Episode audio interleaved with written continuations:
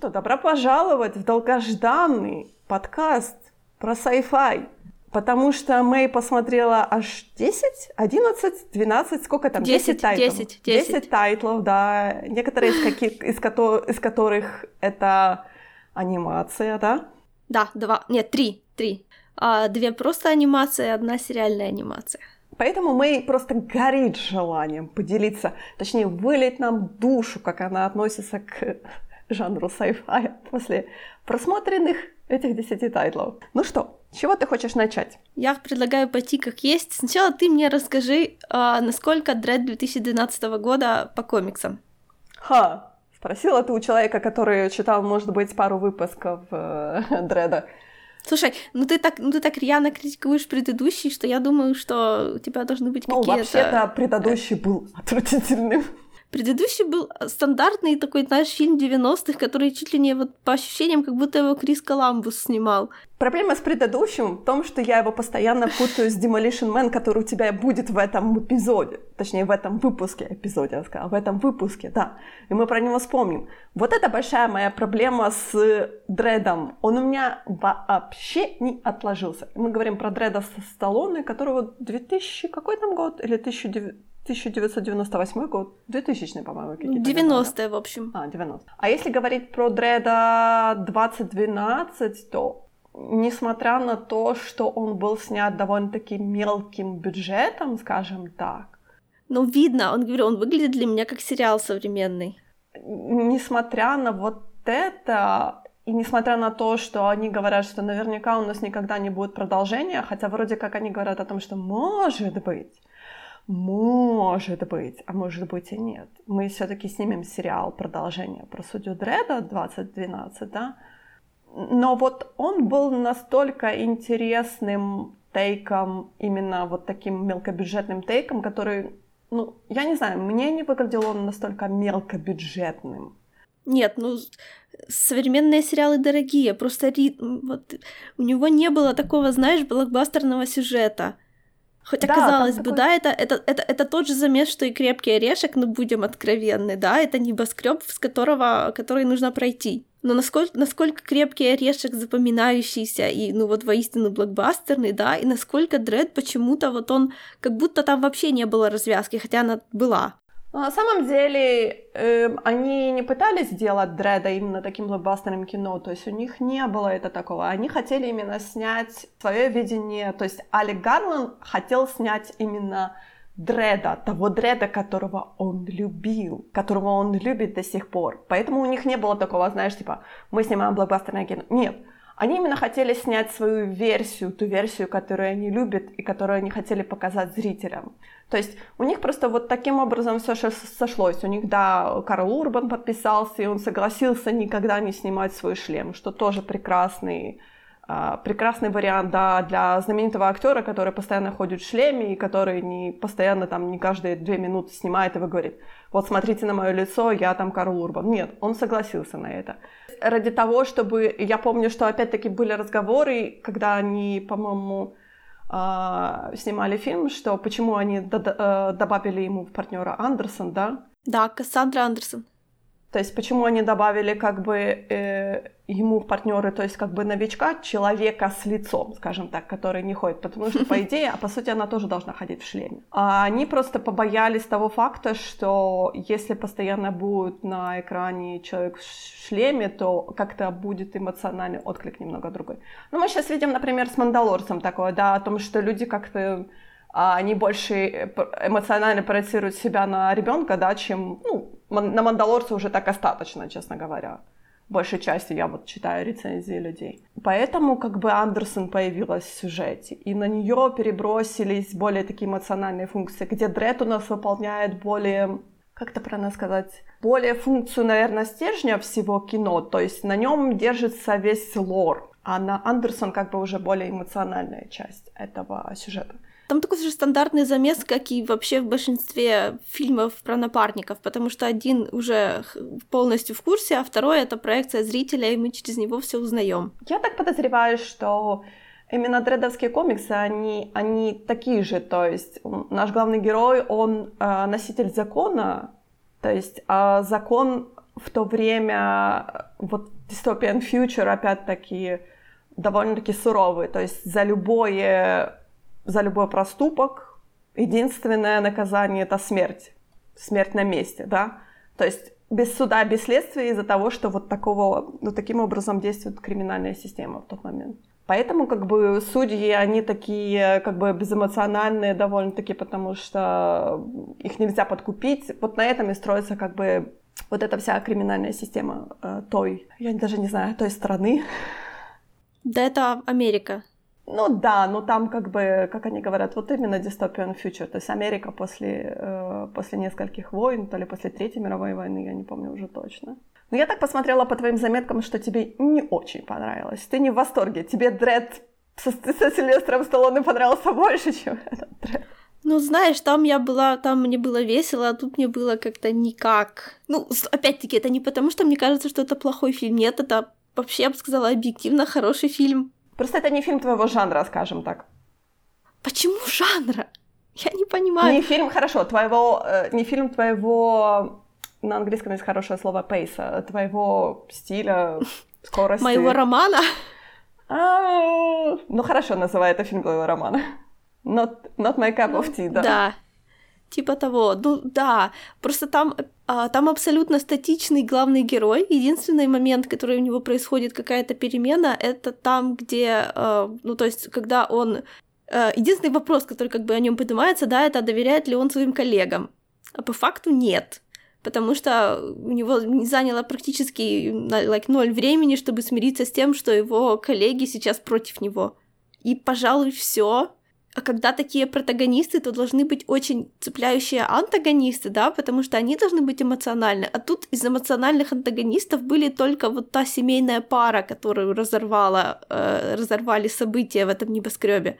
Там есть такой момент, как э, в этом небоскребе э, на Дреда и его напарницу объявляется типа охота, да, главарь банды говорит, что типа всем, я не помню, что она им там пообещала, ну, в общем, все работоспособные люди этого небоскреба, у которых есть оружие, начинают охотиться на главных героев.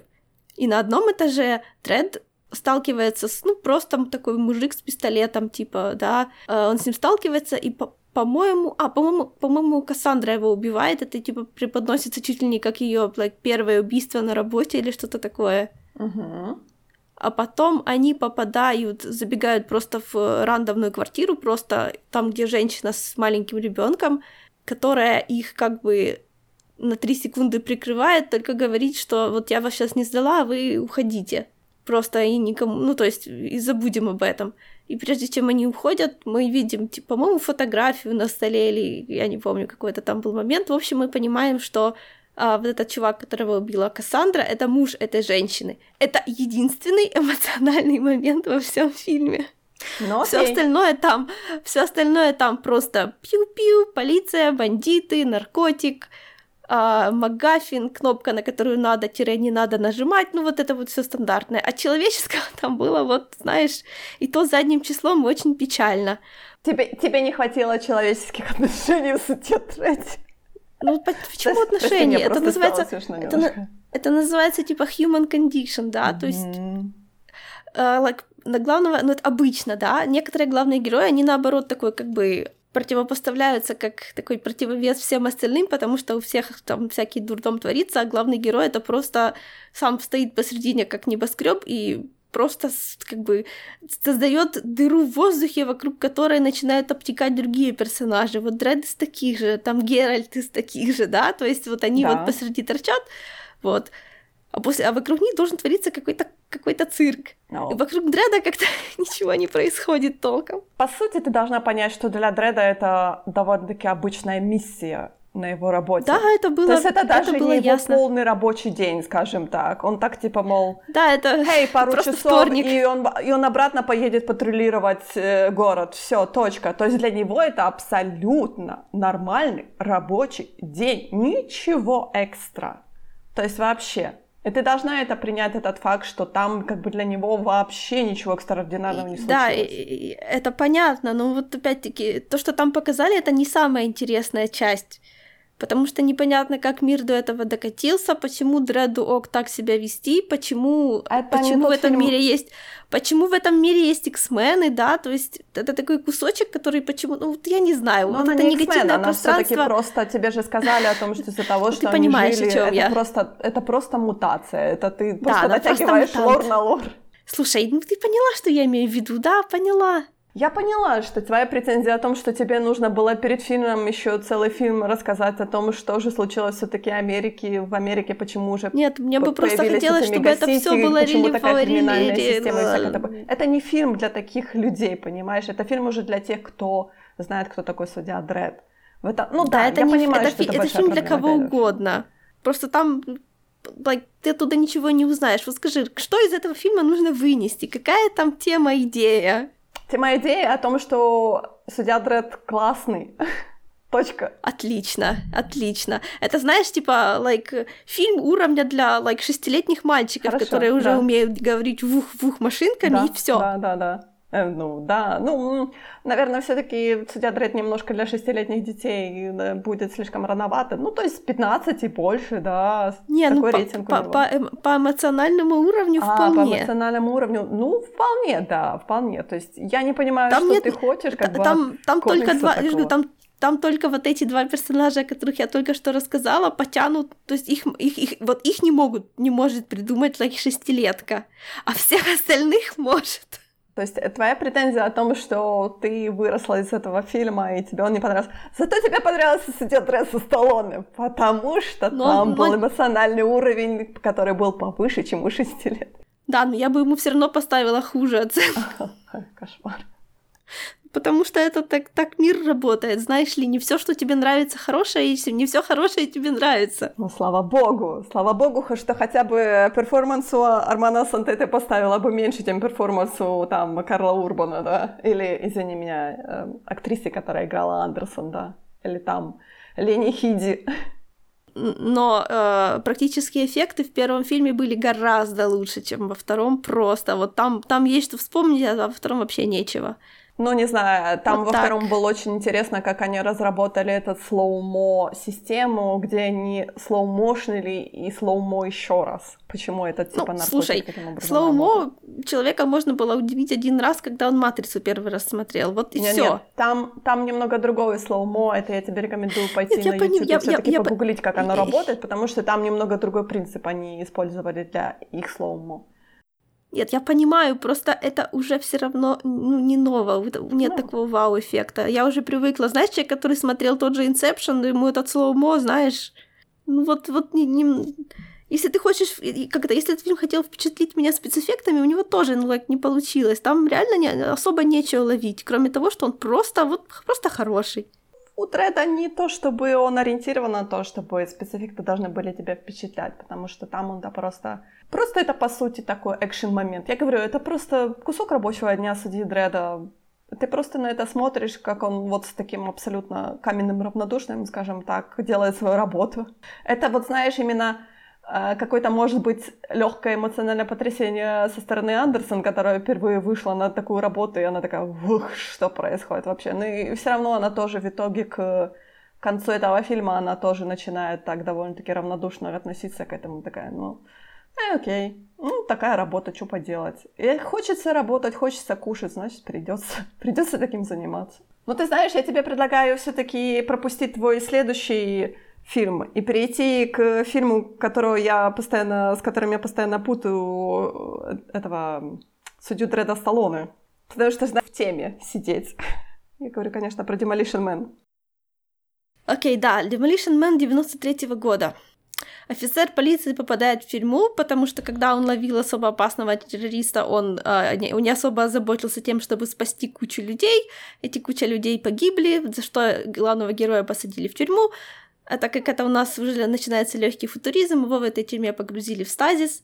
А потом, через N лет в идеалистичном красивом будущем, где нету вообще никакого насилия, а, просыпается террорист, за которым гонялся полицейский, и чтобы поймать этого террориста, тогдашние копы, которые даже из пистолетов не стреляют, они решают разбудить, типа, чтобы поймать уродливого преступника из уродливого времени, нам нужен такой же уродливый охотник на преступников, и они будут главного героя тоже.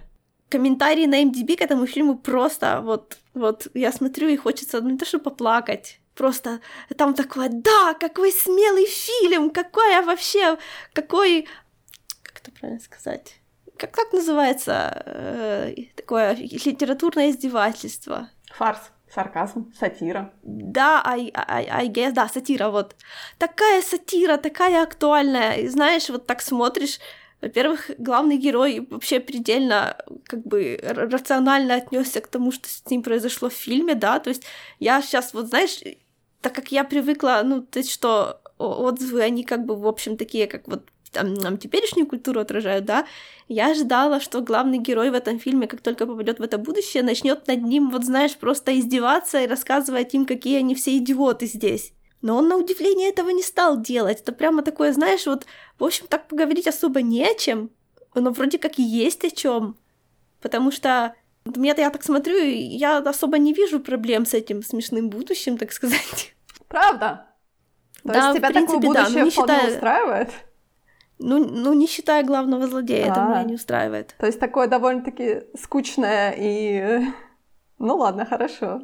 Мир, в котором не едят мясо, это, ну, пожалуй, самое жестокое из всех, что, что там с человечеством сделали. И то это наверняка можно легко пережить, потому что если они не едят мясо, они наверняка заменяют его чем-то.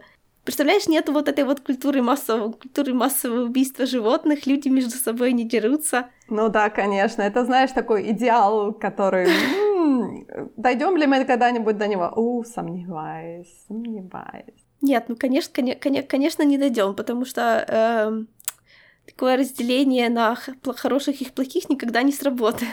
Но в целом, я говорю, это было прям даже смешно посмотреть, насколько там не о чем было особо выгуртить в этом будущем. На самом деле, это Demolition Man, он больше позиционируется как комедийный такой боевик, и там они действительно, они как-то выкрутили вот персонажа Уэсли Снайпса, они выкрутили до максимума, они сделали вот таким, типа, мол, в этом идеалистическом, таком мирном, таком розовом, розовой Японии и прочие всякие, то он действительно такой, это, знаешь, черная дыра, которая всех захватывает, перемалывает и потом, знаешь, выплевывает кровавые ошметки.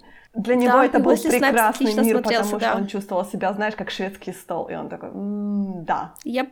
Мне больше Demolition Man нравился именно, вот, мне бы хотелось больше посмотреть с его точки зрения, потому что он там наслаждался просто пребыванием в этом мире. Это было вот такое, знаешь, типа, то есть он не хотел там власти или чего-то такого, он просто, он такой, м-м, да, это все мое. Персонаж Сталлоне как-то вот он был он был, он был персонажем Сталлоне. Не, ну он, он ничего плохого, в общем-то, не, не так неплохого, нет особо хорошего ничего да, не. он был ну, такой просто... серединка на половинку. То есть тут, тут, тут как бы был хороший злодей, то есть именно в в данном сеттинге он был очень хороший, он очень хорошо вписался, mm-hmm. он очень прекрасно себя чувствовал, то есть он был идеальный для этого сеттинга. А вот главный герой, как бы он был такой, а, не знаю, может быть из-за того, что как бы, опять-таки у нас пошло разбазаривание на нескольких персонажей, да, то есть у нас есть персонаж Сандры Була, который в итоге становится любовными интересами, такой. Я понимаю, что мы говорим про кино 90-х. Это очень сложно какие-то, знаешь, э, нанизывать сегодняшние мотивы на то кино, которое было 20 лет назад, потому что тогда было совершенно другое, абсолютно популярное. Ну, знаешь, как для кино 90-х лет это вполне приличная линия любовная. Ну, ничего особенного, но опять-таки ничего преступного. Ничего преступного, да, но все таки знаешь, как бы, я не знаю, я, конечно, Demolition Man, по-моему, я пересматривала пару раз, но вот с каждым годом он становится как-то знаешь, все немножко не то, не то, и не то, и не то. То есть вот у меня реально остается вот именно воспоминание только о герое Уэсли Снайпса, да, как бы такого. Потому что даже если мне скажи, а, типа, мол, а как насчет Сталлоне? И я скажу так, ну, а, что-то был какой-то момент со Сталлоне, но я не помню. Ну, слушай, тогда было Тогда это же был мир э, экшен-героев до Брюса Уиллиса, да? Тогда по-моему, это как раз как Брюс Уиллис. Не это, было. это, по-моему, как раз вот это именно время, когда у нас был Сильвестр Сталлоне, Шварценеггер, Ван Дам, и Брюс Уиллис у нас, по-моему, уже был где-то вот в это то же время. Когда у нас э, экшен-герои, они уменьшаются в размерах, скажем. Ну, по-моему, «Крепкий орешек» уже на тот момент, мне кажется, вышел. 88-го? Да, я себе. помню, что он был до 90-х годов. Ну ладно. За, за счет чего как бы взлетел крепкий орешек, то за счет того, что это был именно такой нестандартный э, как бы экшен-герой. Вот это было mm-hmm. очень интересно зрителю посмотреть. Понятное дело, что мне вот, например, я первую часть, честно говоря, почему-то не очень люблю, но мне очень нравится вторая часть. Это мы отходим от sci-fi. мне нравится очень вторая часть «Крепкого орешка», где вот это аэропорт, где, знаешь, как бы масштаб может быть больше из-за того, что я не помню точно. Почему мне нравится вторая часть больше «Крепкого орешка», э, первой части. Mm-hmm. Я так сходу не могу вспомнить вообще второй. Ну, на самом-то деле, потому что я его очень давно смотрела. А ведь это рождественское кино, правда? Да, я, я знаю. Я, правда, не помню даже про что третья часть. Я помню про что четвертая часть. Про что третья часть Крепкого орешка я в упор не помню. Но четвертая часть, по-моему, уже не имеет никакого отношения к Рождеству. По-моему, она там к, может быть, к 4 июля что-то там приурочено. Но я так сходу отличаю только первую от той части, где он бегал, like, с, э, с парнем своей дочери. Вот это, по-моему, была и четвертая часть. Скорее всего. А потом еще была пятая часть. Вроде. Я, я вообще упустила этот момент. Так, короче, Demolition Man. Да, да, да, да. Меня просто вот больше всего меня там приятно, то, что поразило, ну вот этот момент с бургером из крысы, да, когда главные герои попадают в типа в подполье, там, где ну, типа, все противопоставляется верхнему миру, там, где просто какой-то трэш творится, стрельба и все такое. Ну, такое, я, я не знаю. И главный герой города идет заказать бургер с мясом. Гордо его ест, а потом спрашивает, из кого это сделано, ему говорят, из крысы. Я сразу представляю, вот понимаешь, как, как дешево стоит кусок говядины подать тебе в бургер, да, потому что вся эта система настолько отлажена, что, ну, стоимость отдельного маленького куска мяса мизерная. И какая стоимость должна быть этого куска мяса там? Во-первых, сколько мяса на одной крысе? Сколько нужно, как-то, сколько нужно иметь крыс, чтобы из них делать бургеры? Это что, всю крысу перемалывать, что ли? Там же мясо меньше, чем, не знаю, как в цыпленке. Главное, не задумывайся, из какого мяса делают котлетки в бургеры. Просто не думай про это. Нет, это я знаю, я как раз в курсе.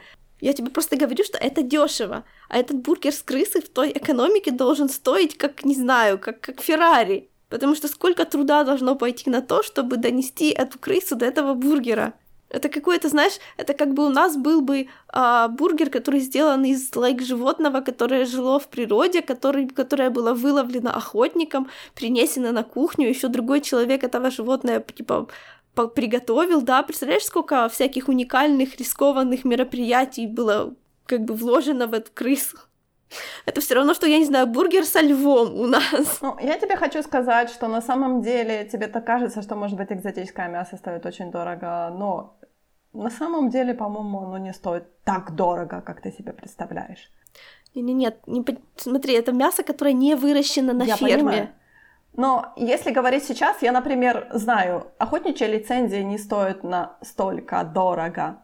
Чтобы пойти на охоту, тебе не нужно так много денег. То есть, если ты хочешь по- по- съесть нормальные, ну, то есть съесть оленины, которая была там э, словлена на охоте, то ты можешь это сделать, и это не будет стоить настолько дороже коровы. Или там, например, я не знаю. Ты представляешь, думаю, что одно... оленя, гораздо... оленя гораздо проще убить, чем крысу, и бургеров из него тоже будет гораздо больше. В него он большой, в него попасть как бы ты... нужно, да. Кстати, а на крысу это как... ты представляешь это себе, как, как выглядит нормальная это как крыса, в белку. Да? Там, по-моему, была не такая уже не надо. Да, я знаю, что есть крупные крысы. Я надеюсь, не что есть там крупные, крупные крысы. крысы. Они все большие. Это я всегда говорю. Нет, говорю, нет, мама, нет. это крыса. А мама говорит, нет, это мышка. А крыса, она здоровезная. Э, крыс, нормально, она крыс не настолько здоровезная, чтобы из нее можно было делать бутерброды. Из кота тоже особо не поделаешь бутерброды. Ну, я тебе хочу сказать, что существует же бизнес, когда кошачьи тушки подделывают под кроличьи тушки. Ну да. Ну так что, ну, подумай сама. Кстати, куда это мы зашли, пожалуйста? Давай вернемся к Demolition Man. Я понимаю, что твоя экономическая составляющая бургера очень напрягает тебя, но я предлагаю от этой темы отдалиться, потому что мне кажется, на тот момент создатели фильма не очень продумали данный экономический сегмент. А я понимаю, что он тебя затрагивает. Да, я но... понимаю. Они это сделали, знаешь, этот просто фильм раньше, наверное, смотрелся веселее, а сейчас, когда мы как бы немножечко входим в подобное время, Я кажется, тебе хочу что... сказать, что этот фильм, наверное, um... был еще выпущен до того, как были популярны соевые котлетки, стали, точнее, популярны вот эти заменители э, мяса и прочее, прочее. И когда на тот момент, да, это было очень смешно, то сейчас вот это развитие веганского меню, скажем так, то оно очень расширилось, и даже соя, она, конечно, очень много всего потребляет, но она стоит просто копейки. И поэтому, как бы, я не знаю, правда, куда я иду с этим размышлением. Что я тебе хочу доказать? Ну, то, что тогда, так, тогда это было очень да, смешно, сейчас, сейчас это... это как-то даже немного, а что такого, собственно? Ну, да. Сейчас это все, оно как-то немного странновато. То есть, это, знаешь, вот эти радикальный веганизм и прочее.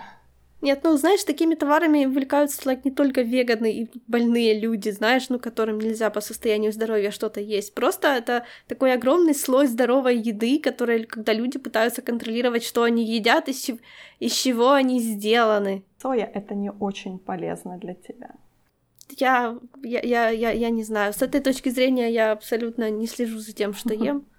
Так что я, я не специалист здесь. У меня кошмарно, кошмарная аллергия на соевые продукты, и я так, ну, будешь ли ты когда-нибудь веганом? Нет, спасибо. Я как-нибудь переживу и так.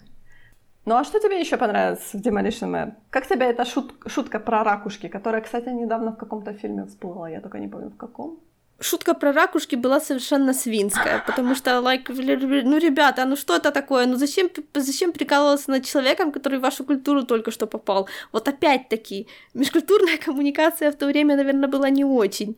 Это все равно, что, я не знаю, ты приезжаешь, ты приезжаешь в Японию, и тебе никто не объясняет, как воспользоваться там туалетом, а потом все над тобой ржут. Ну, это же это же не, не очень ну, красиво. это же смешно.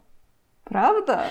Ну это смешно, но это как это, это противный юмор. Нечего смеяться над человеком, like, вы виноваты, что у вас все не как людей. Мне, кстати, постоянно эта сцена в туалете напоминает, может быть, ты помнишь вот эту пародию на Звездные войны, как же они называются, космические яйца или да, что-то там да, такое. Да, да. Как этого... Spaceballs, да. да. Э, как этого... Там он не Дарт Вейдер звался, а как-то по-другому он звался, его постоянно вызывали. В общем, там... мы друг друга поняли. Да, его постоянно вызывали в туалете. Я так... Ну, блин, это же смешно, смешно, да. Ну да, ну просто от этой шутки немного другого like, порядка. Его же не специально вызывали. Ну, по-моему. Откуда?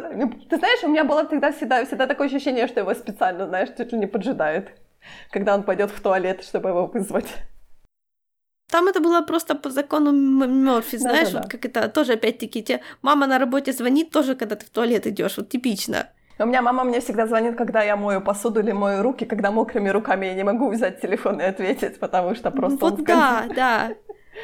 Это же не специально так делается. Ну, у меня такое ощущение, что мама чувствует. Ты, ты знаешь, такая семейная телепатия. Ну, это уже, знаешь, это, это, это, это уже из серии научной фантастики. I know, I know. Но мы же говорим про научную фантастику как раз.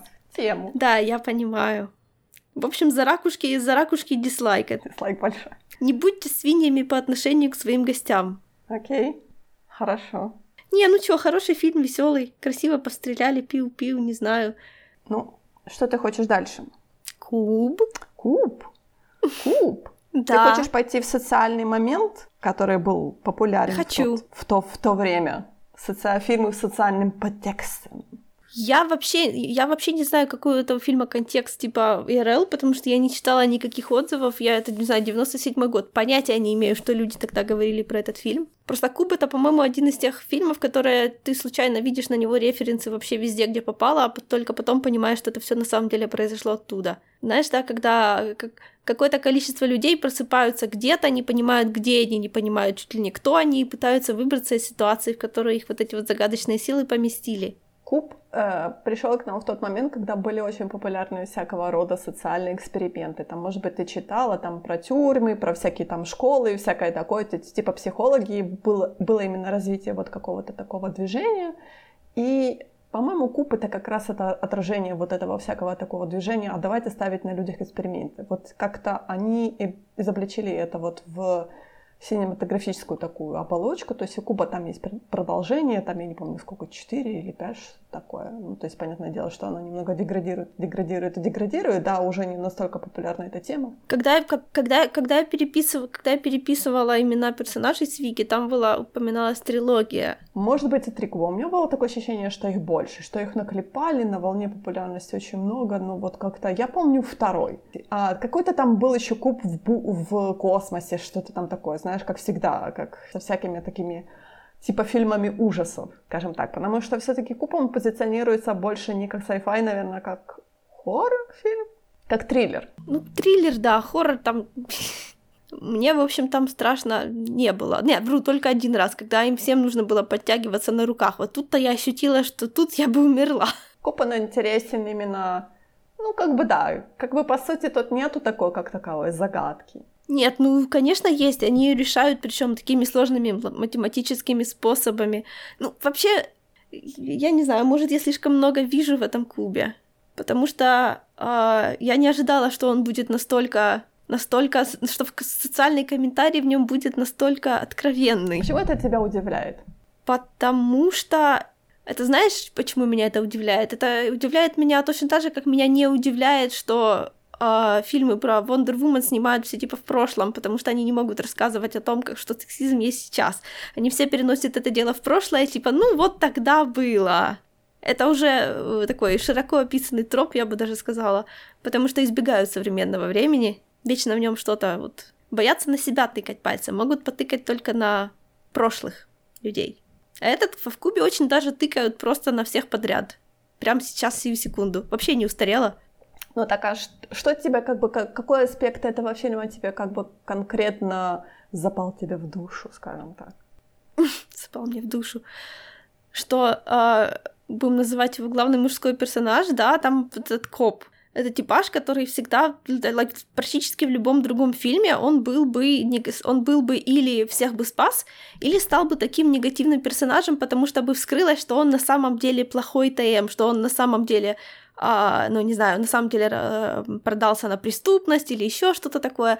А здесь он как бы стал очень быстро злодеем, но абсолютно не по каким-то причинам таким, знаешь, уважительным или серьезным.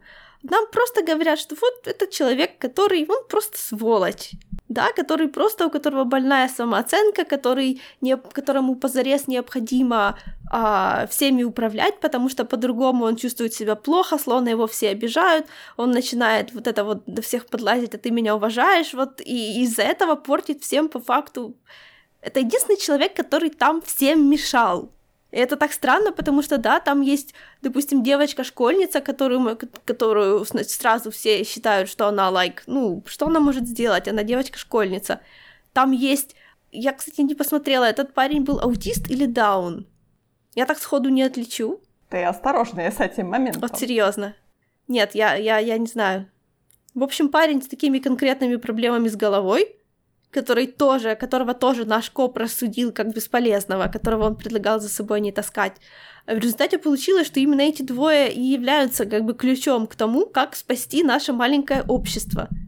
Но вместо того, чтобы бороться с Кубом, все в результате борются с этим копом, который только и делает, что всем мешает. Хотя он вроде как тоже хочет выбраться, но его эм, как бы человеческое состояние просто противоречит рациональной работе в обществе. Хотя он, строго говоря, стандартный типаж, который нам говорят, что везде должен, like, герой-спаситель. Вот это меня очень прям так... Ау, невероятно, не ожидала такое увидеть. Странно, что ты это нашла в фильме 97-го года, правда? Странно, что оно там было, а не что я его там нашла. Ты знаешь, мне кажется, абсолютно не странно, потому что я говорю, ты смотришь фильм, которым, э, который пришел к нам на, волне, на волне социальных экспериментов, то есть они, по сути, брали типажи, стандартные абсолютно, и как-то с ними игрались просто. То есть они набирали кучку, их забрасывали в такое-то а, окружение, да, и смотрели, а что же с этого будет. Мораль там получается какая, да, что это шесть человек в, в обстановке, которая буквально их одного за другим uh-huh. убивает, но при этом Куб убил троих, а этот чувак двоих. Нет, наоборот, Куб убил двоих, а обстоятельства и все такое остальных. Да, то есть получается, что этот куб, несмотря на то, что он буквально создан для того, чтобы убивать людей, которые по нему лазят, Ну, не совсем. Он все равно менее опасен, чем один, куб у нас, чем один коп куб рядом у нас с тобой. служит как именно как пинок под зад, скажем так. То есть, если ты не поторопишься с какими-то действиями, да, куб тебя убьет, но он просто как инструмент, скажем так. А уже уже сами события эти персонажи генерируют сами по себе. То есть куб, он просто их немного убыстряет, скажем. То есть куб, куб просто инструмент. Куб, куб это пуля, но без пистолета он не работает, да? Это не совсем пуля, это, like, это на, наше общество, будем так говорить. Да, оно кем-то создано, но кем мы не знаем, не видим, и мы просто функционируем вот как мы оказались в этом кубе, так и, так и гребем.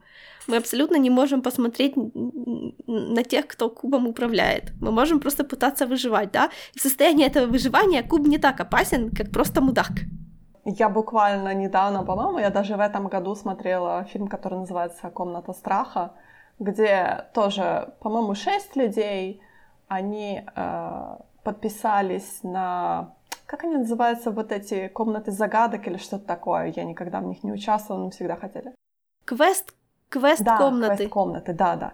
То есть они просто, шесть рандомных людей пришли в квест-комнату, да, и они как бы должны пройти эту квест-комнату, и потом как бы они проходят первую квест-комнату, да, вторую, третью, четвертую. То есть там тоже интересный такой фильм, но как бы он построен по... Он построен по шаблону куба, по сути. Просто там он немного, вот в комнате страха он немного более прямолинейный, то есть не так было интересно, честно говоря социальных моментов. Социальные моменты там немного были, но не так, чтобы мега такое, знаешь, типа было. Про куб видно, что он снят на коленке с маленьким количеством денег, что куб на самом деле у них был один. Ну, то есть это просто все, это просто талантливо сделанный фильм. Это мелкобюджетное инди-кино, это социальный эксперимент был экранизирован. То есть, да. Поэтому я очень удивилась, когда ты мне сказала, что ты будешь его смотреть в рамках sci-fi. Я так, м-м, как бы немного, мне кажется, не подходит, ну ладно. Нет, ну, сам концепт существования этого куба вполне себе сайфайный, ну, come on. Как бы да, но я говорю, тому ту же комнату страха можно тогда таким же образом приписать к, к sci потому что само существование да, данной квест-комнаты, да, можно приписать к sci-fi элементу. Ну, как бы я бы и не хотела сказать, что это sci-fi фильм. Не, ну это гигантские 3D-пятнашки, которые каким-то образом выпускают из себя убивающие механизмы, которые там вообще непонятно, как, где они скрываются, если их даже не видно, когда просто смотришь на куб. Это все равно, что все равно, что магия, то есть это вполне себе sci-fi. Так громко говоришь, но я говорю, я бы не приписывала куб к жанру sci-fi вообще. Он, это, знаешь, это такой очень-очень далекий поджанр для этого кино, но как бы не, ну это хорошо, что ты хотя бы посмотрела.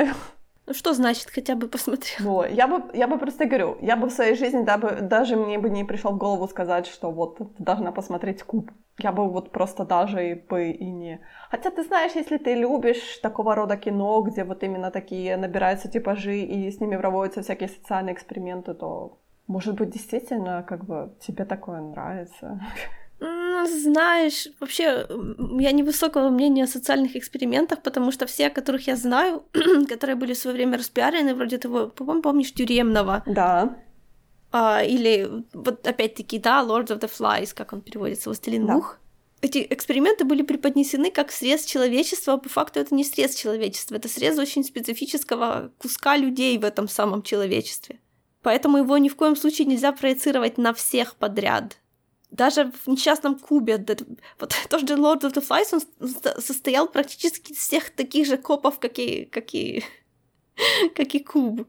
Только в Кубе коп был, коп был один, а там много. Ну, ты смешиваешь, потому что мне кажется, что... Стоило бы, вот стоило бы, стоило бы заменить полицейского, допустим, на вторую школьницу, и этот фильм бы кончился совсем по-другому. Это нам больше как бы говорит о, ну, ну, говорю, это, это, это неприятный многим людям месседж, Точно так же, как с тюремным экспериментом. Ну, потому что вы туда посадили лайк чуваков практически из очень похожего социального слоя. Вся разница там была только в а, вы уже являетесь наверху или хотите залезть наверх, ну, если очень грубо говоря. Поэтому тот эксперимент тоже на все человечество никак не работает. Я пытаюсь вспомнить, что ж там во втором кубе, какой там был у них срез человечества. Кто у них там был. Но я не могу вспомнить. Эйчиро Ода сказал, что если посадить на, на остров одних женщин, то они будут жить просто зашибись как хорошо. Это... Я с ним, я с ним в принципе, согласна. Я не очень с ним согласна. Потому что насилие не определяется гендером. Ну да, и тем не менее. И тем не менее, ты с ним согласна. Я говорю о том, что насилие не определяется гендером, но ты согласна с тем, что будет все происходить. Очень специфический сорт насилия определяется очень специфическим сортом людей. Если отрезать ту часть, в которой статистически просто в 500 раз больше тоже больше это происходит, и оставить ту, в которой это происходит в 500 раз меньше, то разница будет. Но все равно статистически у тебя должно быть право на ошибку всегда потому что статистика... Конечно, такая. там ни, ни одного святого там нет, но ни одного копа там тоже нет. Что у нас следующее? Ты уже заходишь в какие-то такие страшные рамки. Ты начинаешь уже вспоминать про One Piece, у меня уже начинаются вьетнамские флешбеки. Я выхожу из страшных рамок, рамок нет. Что ты еще хочешь сказать мне про социальные эксперименты? Ну, например, мы можем продолжить Source Code. Ну, конечно. Окей. Okay. А, нет. Знаешь что? Давай не продолжим Source Code, давай mm-hmm. продолжим The Hollow который тебе очень понравился, а я посчитала, что эти два сезона, за исключением пары клифангеров, были довольно-таки слабыми.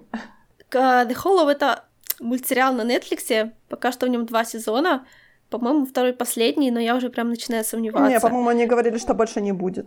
А, ну, тогда, тогда тем более.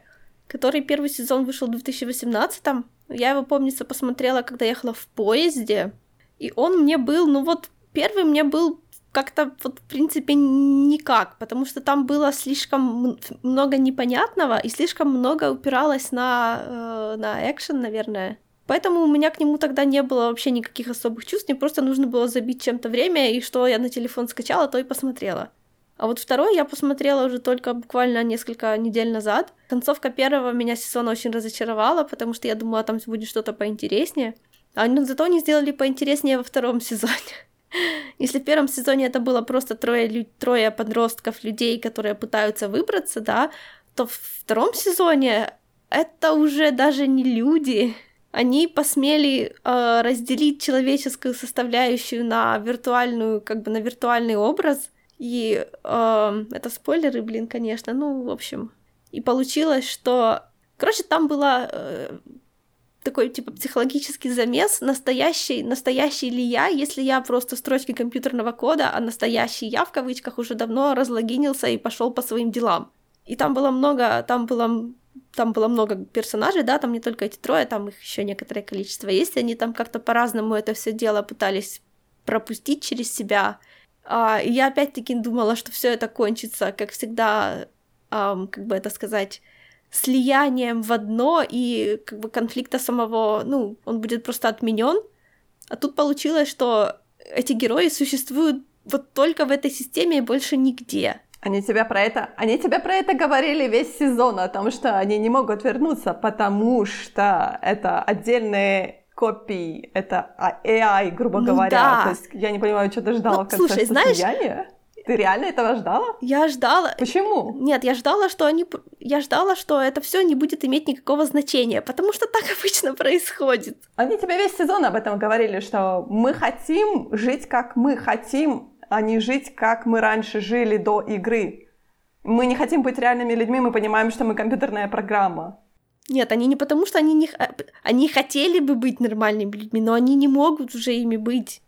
И это было прикольно. По-моему, они очень быстро как-то поняли о том, что они нереальные люди, и они потом боролись за то, что именно просто оставьте нас в покое, пожалуйста.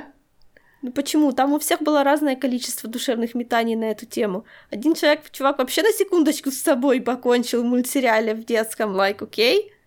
По-моему, там это Знаю, уже мне понравилось. faulty of компьютер программ. это баг был. Да нет, это был не баг, это была, в принципе, как бы валидная теория. Потому, ну, это, по-моему, даже тоже троп есть, когда, чтобы проснуться, нам надо всем, like, we die here. По-моему, мы Inception уже сегодня вспоминали. Хватит говорить про Нолана. Мы говорим про sci-fi. Думаешь, это, like, несовместимое понятие? Это совместимое понятие, но я предлагаю поговорить про Нолана, когда мы посмотрим Тедет. Окей. Okay. Ну да, возвращаясь к Холлоу. А, ты говоришь, что тебе не понравилась концовка первого сезона, да? Мне кажется, я не знаю, Это было интересное решение в конце первого сезона сделать вот такое вот. Понимаешь, фигню. оно там все так, оно, оно там все так заплеталось. Я думала, что там будет нечто большее, а они вот, мам, мы просто проснулись, б-б-б. Да, я не знаю, почему я думала, что там будет что-то большее. Я не знаю, у меня, может быть, может быть, для меня это был слишком простой сериал, потому что в первом сезоне было вот именно с самых первых мгновений было ясно, что они играют в компьютерную игру. И вот именно концовка этого сезона о том, что это реальные люди, которые, грубо говоря, в виртуальной реальности, да, играют в эту игру. Было немножко интересно. Второй сезон, как бы, он тоже для меня не было такого, знаешь, озарения о том, что, о боже мой, мы все нереальные люди, а компьютерные программы, которые, типа, компьютерное сознание, скажем так, копии с реальных людей, тоже для меня не было такого ничего мега интересного. И как-то меня немного напряг тот момент о том, что они, по сути, они просто, по, по сути, проходят ту же игру еще раз. Ну, там зато вот этого, во-первых, во-первых, во втором сезоне было гораздо меньше самого прохождения, во-вторых, там было гораздо больше э, объяснения, что происходило в первом сезоне, и мотивацию многих персонажей. Да, потому что э, я, блин, не помню, как ее звали, вот эта девочка из второй команды, которая вела себя в первом просто как вообще непонятно, почему она вела себя так плохо, то во втором сезоне она оказалась совершенно нормальным трехмерным персонажем, и ее поведение было, ну, обосновано.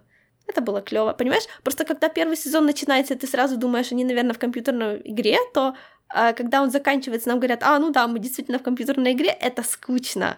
Извини меня, если создатели это сразу же показывают, то есть я такой человек, для меня не было вообще интриги в этом, вообще. Ну вот да.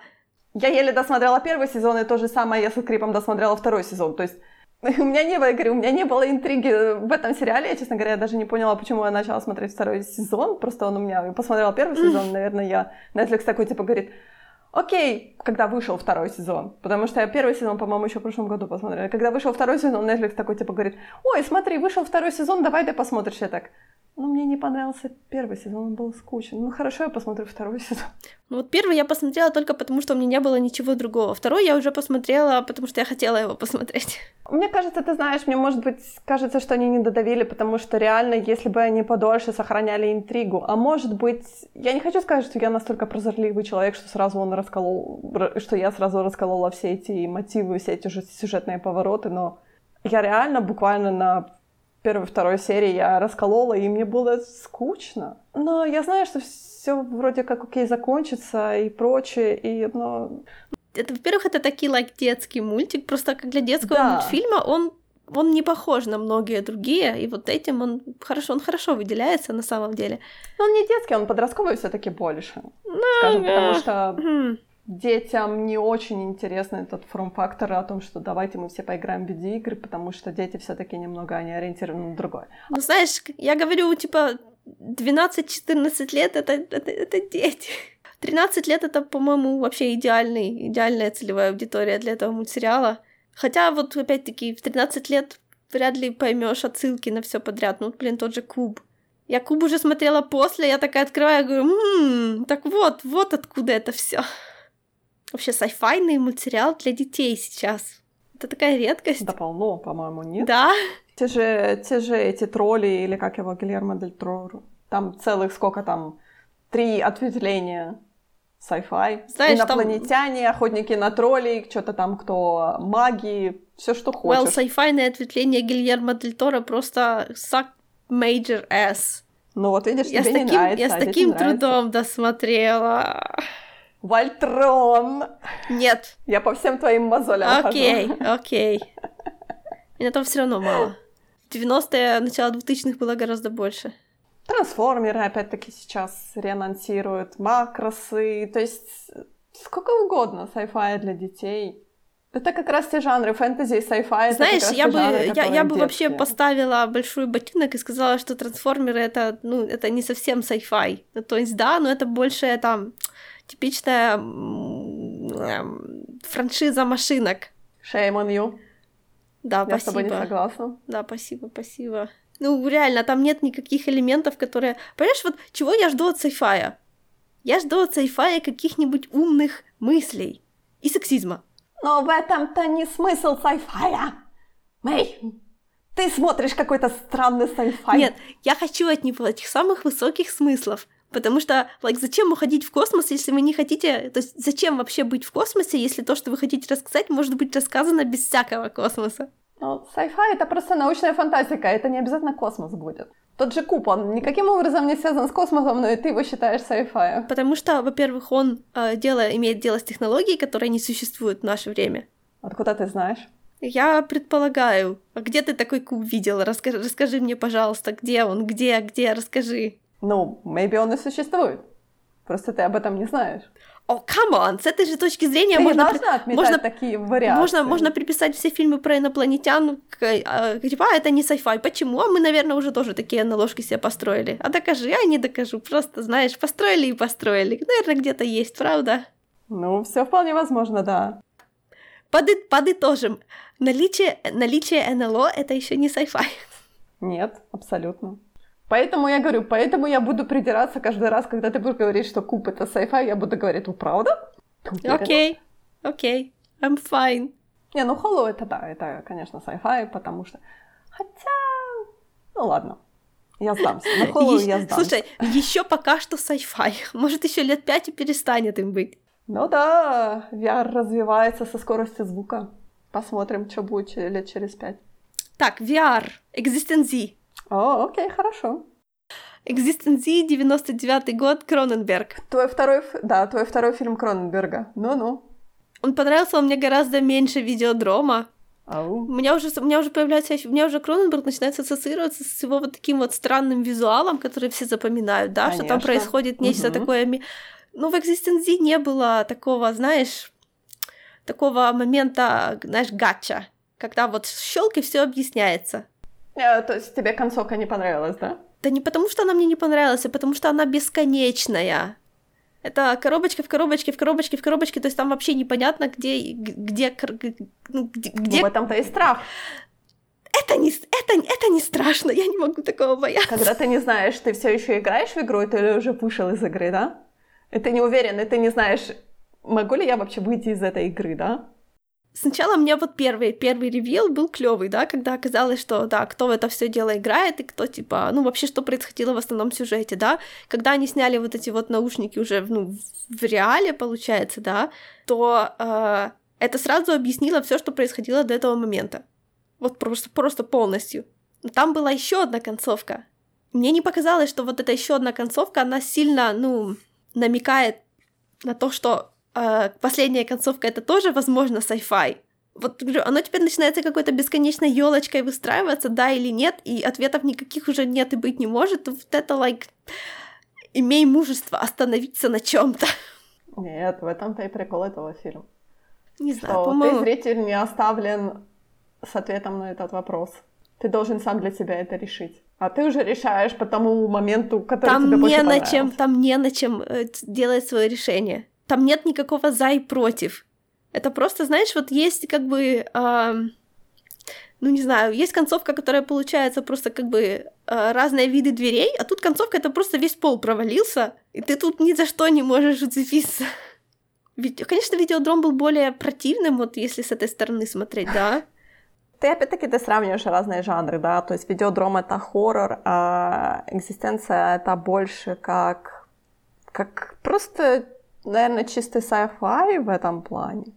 То есть абсолютно ты сравниваешь мягкое с холодным. Да, всего лишь Кроненберг одновременно является и мягким, и холодным в данный момент. Come on. Ну, Кроненберг это просто режиссер, по сути, но мы говорим о том, что ты сравниваешь как бы фильмы двух разных жанров, их ты пытаешься сравнить по одному шаблону, и у тебя почему-то не получается, и ты так, о, что выходит? Они все равно очень похожи. Из прошлого подкаста ты вырезала, как я говорила, что мне странно, что Кроненбергу нравится запихивать нечто в мужиков и как бы это виктимизировать их. Но я вот мы смотрим... еще раз. Вот мы... Нет, вот мы смотрим экзистенции, здесь опять это есть. Нет, я это выжу еще раз. Нет, ну почему? Потому что я считаю данный комментарий очень странным. Я напишу об этом в, в описании подкаста. Напиши, напиши. Но я это все равно вырежу. Потому что у тебя обсессион какой-то на запихивание, понимаешь? Это не у меня, это не у меня, это у Кроненберга. Но это у него есть такая фишка, да, действительно. Ни в одном фильме, о котором мы сегодня говорили до экзистенции, не было такого момента. Но это действительно фишка Кроненберга. Опять-таки, вот этот пистолет, который стреляет зубами, это тоже фишка Кроненберга, и никто это не может повторить до сих пор, потому что это как бы это его тропы. Это вот это органические всякие штуковины, это именно тропы Кроненберга. Даже если ты будешь смотреть какой-то отрывок из фильма, и где будет вот это, и ты можешь сразу сказать, это Кроненберг. Потому что никто больше такого не делал. Это именно его авторский стиль такой. Поэтому как бы говорить о том, что вот у Кроненберга, да, это его фишка, да, все это знают, ну, как бы, that's okay, I guess. Не нравится, не смотри, нравится, смотри. Да не, мне норм просто, ну, это, это опять-таки, это, ну, это не, это не нечто, что определяет интересность фильма для меня, да, то есть мне как бы не важно, есть ли там такое или нет. Есть хорошо, нету тоже окей, ладно. Ну, просто если ты смотришь фильмы Кроненберга, ты обязан ожидать такого чего-то. Окей. То есть он никогда не, не оставляет этот факт. То есть всегда будет что-то эдакое. То есть то, что он, может быть, попытается шокировать, но на самом деле ты понимаешь, что ты смотришь его фильм, и ты уже будешь готов к этому. Просто еще такой момент в видеодроме ни, ни, никогда не было такого, что я смотрю и думаю, что я смотрю на пластик советских времен.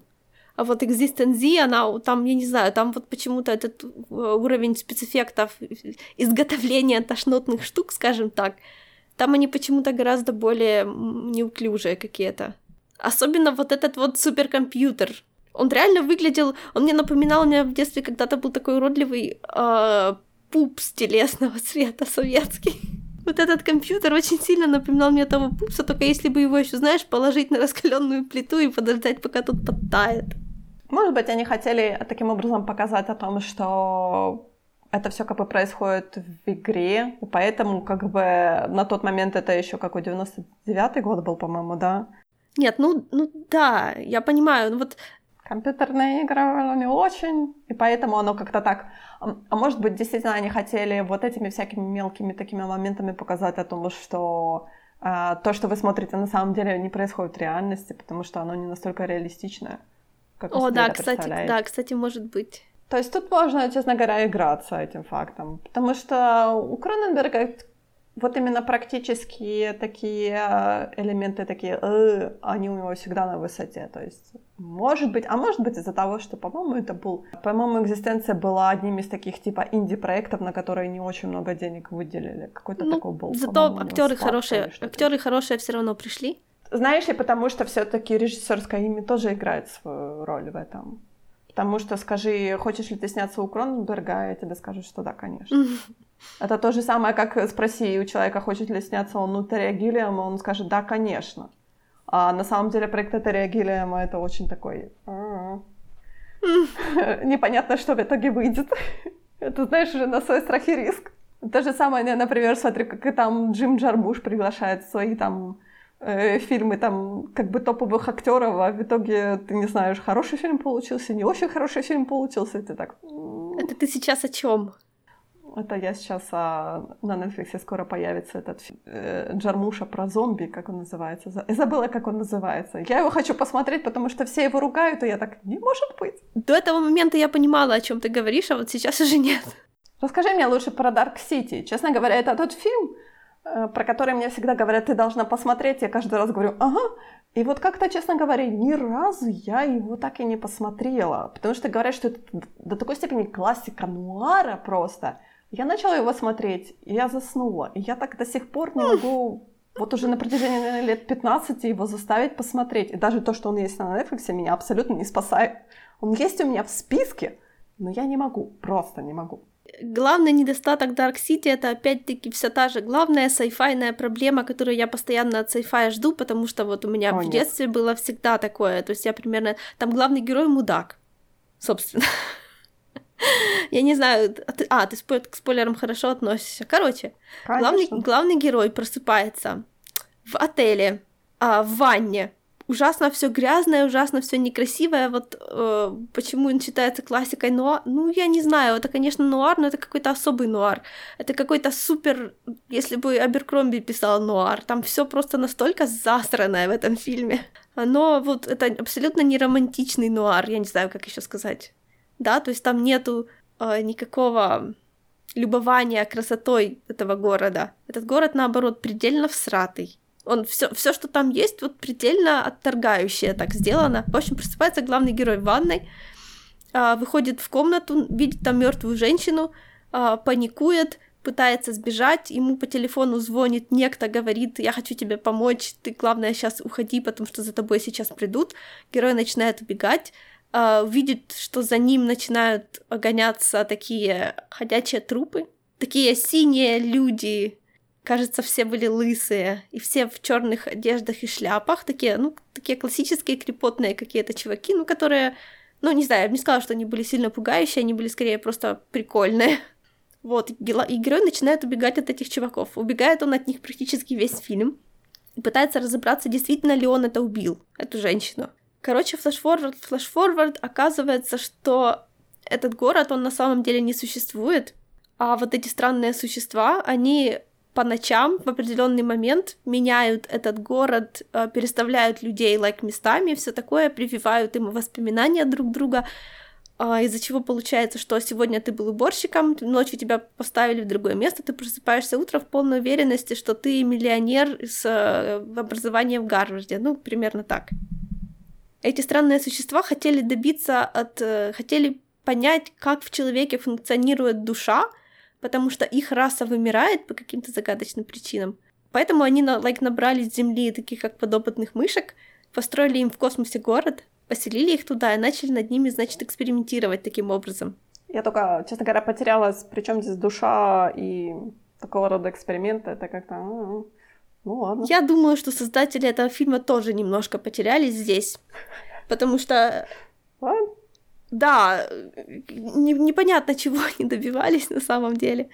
Короче, главный герой, оказывается, он э, просто э, у него иммунитет к тому, что они с ним пытались сделать, да, по каким-то непонятным причинам он типа проснулся во время того, как его переставляли типа в другое место, да, они пытались как бы пос, пос, как это поставить его э, на место маньяка, дать ему типа память этого маньяка и понять из этого, он сам же нормальный человек был до этого, но если ему дать воспоминания, то станет ли он сам себя так вести, как ему эти воспоминания диктуют, да, то есть примет ли он на себя личину, которую ему, грубо говоря, вкололи. Главный герой хоть и не маньяк, но мудила тот еще.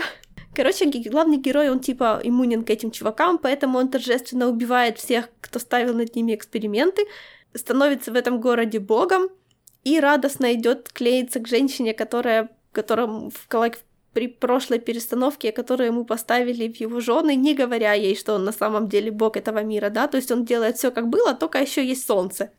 И, пыта... и значит, э, начинает вливаться в эту жизнь, хотя по факту руководит ей от и до. Ты понимаешь, что ты мне не продаешь этот фильм? Да, я понимаю, потому что он мне не понравился. Я что-то у меня отбилось всякое желание его смотреть, когда-либо посмотреть, точнее. Его имеет смысл реально смотреть ради set design -а потому что set design там очень интересный, и то, как там работает в 98 году, какие они спецэффекты замутили, чтобы все это отразить, вот этот вот перестраивающийся город, вот это прикольно. Но главный герой просто, просто вот, вот, зачем таким быть? Окей, okay, ты меня расстраиваешь, честное слово. Почему? Я не знаю, меня всегда про Dark City всегда когда мне его рекламировали, всегда говорили, знаешь, с таким придыханием, типа говорили, а, это такой фильм, ты должна его посмотреть. Я так, да-да-да-да, когда-нибудь, когда-нибудь. И тут ты рассказываешь, и я понимаю, что э, what? Почему он мне должен понравиться? Я опять хочу вернуться к тому моменту, что sci-fi всегда казался мне таким типичным токсичным мужицким жанром, в который, like... О, oh, no, опять, опять, опять? Ты смываешься Понимаешь? над бедным. Ну, потому что я не знаю, почему у меня такое ощущение. Вероятно, то, что у меня в детстве было, like, что я успела посмотреть, то оставило у меня такое впечатление, поэтому мне туда никогда Но ты не, не смотришь сам, ты не смотришь хорошие sci фильмы, я тебе сразу хочу сказать. Окей, okay, я, хочу, я, хочу, я хочу видеть Ты идешь по списку просто. Окей, okay. я иду по списку классики. Ну, опять-таки, опять-таки, если возвращаться к тому же Кубу, сказать, что он классика жанра сайфая, это знаешь, как натянуть две совы на три глобуса. А, ну хорошо, да, я просто не хочу смотреть фильмы, где есть э, война с инопланетянами, которые just evil for no reason. Вот знаешь, вот это мне тоже вообще не интересует. Не, Если... ну, я поняла, что День независимости тебе не предлагать. Ну хорошо. День независимости я Или смотрела. Там войну миров. «Войну миров» я тоже смотрела и даже читала. Оу. Книжка мне, кстати, понравилась. Фильм вообще не понравился, но там это все равно... Еще, есть еще, по-моему, британский сериал, то ли трехсерийный, то ли что-то Ну, это, еще это, такое. это, это, это не важно, потому что «Война миров» интересна не тем, что в ней написано, а тем, что она сделала много вещей первой. Я тебе все время говорю, давай, может быть, посмотрим Age of Tomorrow? Ты говоришь, нет. Да, я... Нет, я говорю, что потом. Ты видишь, сколько я всего посмотрела? Ну... Я еще... Я уже почти досмотрела Raised by the Wolves, кстати. А, окей, хорошо. Готовься. А что значит готовься? Я уже дав- давно посмотрела и даже высказала свое Сказала она мнение. их, и, Точка. хру- и хрустнула пальцами, потому что... А, то есть это будет раунд два, Мэй будет избивать Наю. Ная такая, окей, хорошо. Не Наю. а Ная в этот момент будет смотреть что-то другое. Нет, ну я еще не досмотрела, вдруг там все это самое, но пока что у меня такие плохие-плохие ассоциации. Ну ладно, об этом потом. С, у тебя плохие-плохие ассоциации с тем, что в мужиков что-то запихивают, да? Вот тут ты- у тебя Э. сразу ассоциация с Кроненбергом Нет, выходит. нет, Но вообще это нет. У не- меня- это Вообще нет у у меня ассоциаций с Лостом. И это плохо. Я не знаю, я, я, я тебя в этом не поддержу, потому что я никогда не смотрела Ло... Ну, я посмотрела, Молодец. может быть, две серии Не- Лоста. И Это, это правильное решение. Ладно, но я предлагаю тебе отставить возможные варианты. И я смотрю, что тебе не понравился Сорс Код. Мне он тоже не понравился. Да, Это был самый ты, скучный фильм, Как, который я как, как, посмотрела. как, как здорово. Но опять-таки, да, это великий столб sci-fi, а главный герой мудак. Хотя нам пытаются представить, словно нет. Я не поняла, в чем премис этого фильма. Мне было очень сложно понять. Они как-то закрутили и потом забыли раскрутить и рассказать, а что же вообще происходит, да? И ты такой, «Э, подождите, но это же ваша, как бы ваша задача рассказать мне, как зрителю, что вообще происходит. А, да нет, там вроде все было понятно. Ну, не знаю, я как-то... То, то ли, может быть, я потеряла вообще интерес ближе к концу о том, что... Что вообще происходит? То есть они как-то рассказали, это Чувака так- отправляют в будущее, чтобы он предотвратил крушение поезда. Точнее, а суть в том, что когда они его отправляют, они ему говорят, что типа извини, все, что ты сейчас, то есть ты не можешь помешать этому крушению, потому что оно уже в нашем времени случилось. Мы тебя посылаем like в альтернативной реальности, чтобы ты посмотрел, типа, что это первая из серии а, таких же взрывов, да, то есть это типа какой-то человек конкретно совершает эти террористические атаки. И мы хотим, чтобы ты за эти 8 минут нашел какие-нибудь ключи, чтобы мы смогли предотвратить следующие атаки. Они его отправляют один раз, второй раз, третий раз, потому что за 8 минут у него никогда ничего не получается. Окей, а, отправляют они его не просто так, они его отправляют в сознание какого-то чувака, который едет на этом поезде, который погибнет через 8 минут. А, с этим чуваком едет женщина. И, честно говоря, когда вот он первый раз оказывается в теле этого мужика и видит, что, like, она с ним флиртует, так, легонько. Знаешь, какой у нее там был самый такой вот чудесный момент флирта? А он себе, э, я не помню, это он... А, нет, ему пр- проходящая женщина капнула на ботинок э, кофе. Представляешь, ты флиртуешь с чуваком и, и так аккуратненько достаешь из себя из сумочки салфеточку, наклоняешься и протираешь его ботинок. В этот я уже тогда почувствовала, что я, как это, у меня будут серьезные претензии. Это такой момент, Ну. знаешь, вот э, могла бы блеванула бы на километр. Потому что чувак, тот, кто это написал, он уже дальше ничего хорошего про это не напишет, это видно. Короче, там в результате получилось так, что этот чувак, он... Ему говорили, что ему не нужно предотвращать крушение поезда в этом вот э, времени, в, типа в этом, в этом, в этом мире, в которого мы тебя посылаем, да, потому что это время, типа, этот, э, типа, таймлайн, типа, не настоящий. А он все равно просит э, э, женщину-ученую, которая как бы заведовала этим экспериментом, он просит ее его оставить в этой как бы симуляции и убить в реальном мире, потому что в реальном мире он уже, like, э, от него уже, считай, один мозг остался. Он, правда, об этом, ну, он об этом постепенно в течение фильма узнает. И получается, что она э, его типа оставляет живых, поэтому он остается жить в теле этого левого чувака в этом параллельном времени, в которое он попадал на 8 минут. И в этом же параллельном времени он звонит этой ученой только уже из параллельного времени по тому же номеру и говорит ей то же самое, отключить этого чувака. И получается, что получается такая цепочка. Ты со мной еще? Да, я с тобой. То есть а, одна типа реальность начинает цепляться за другую, да, потому что он запускает, он, он то есть типа а, он был изначально в реальности один, а, попадал в реальность 2. В реальность 2 он позвонил своему этому, этой ученой из реальности 2, которая, в свою очередь, посылала его же в этом мертвом теле в реальность 3 и отключила его там. Получается вот такая вот не знаю, как, как доминошки падающие, то есть получается бесконечное количество реальностей, в которых он остается жить в теле рандомного мужика.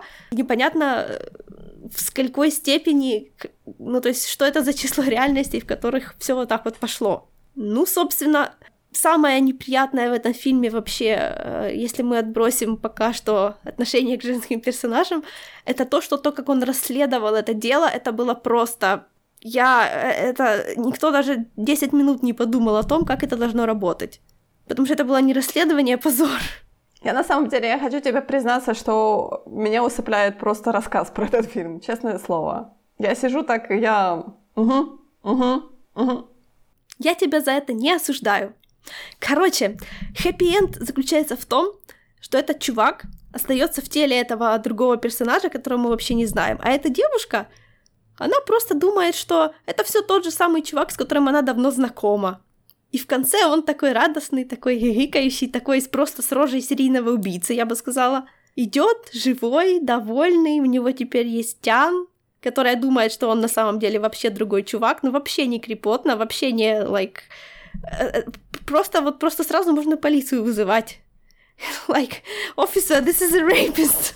Идея вообще хорошая, но, наверное, из-за того, что это голливудский фильм, которому мы хотели, которому мы хотели прикрутить хорошую концовку, получилось вот это чудовище.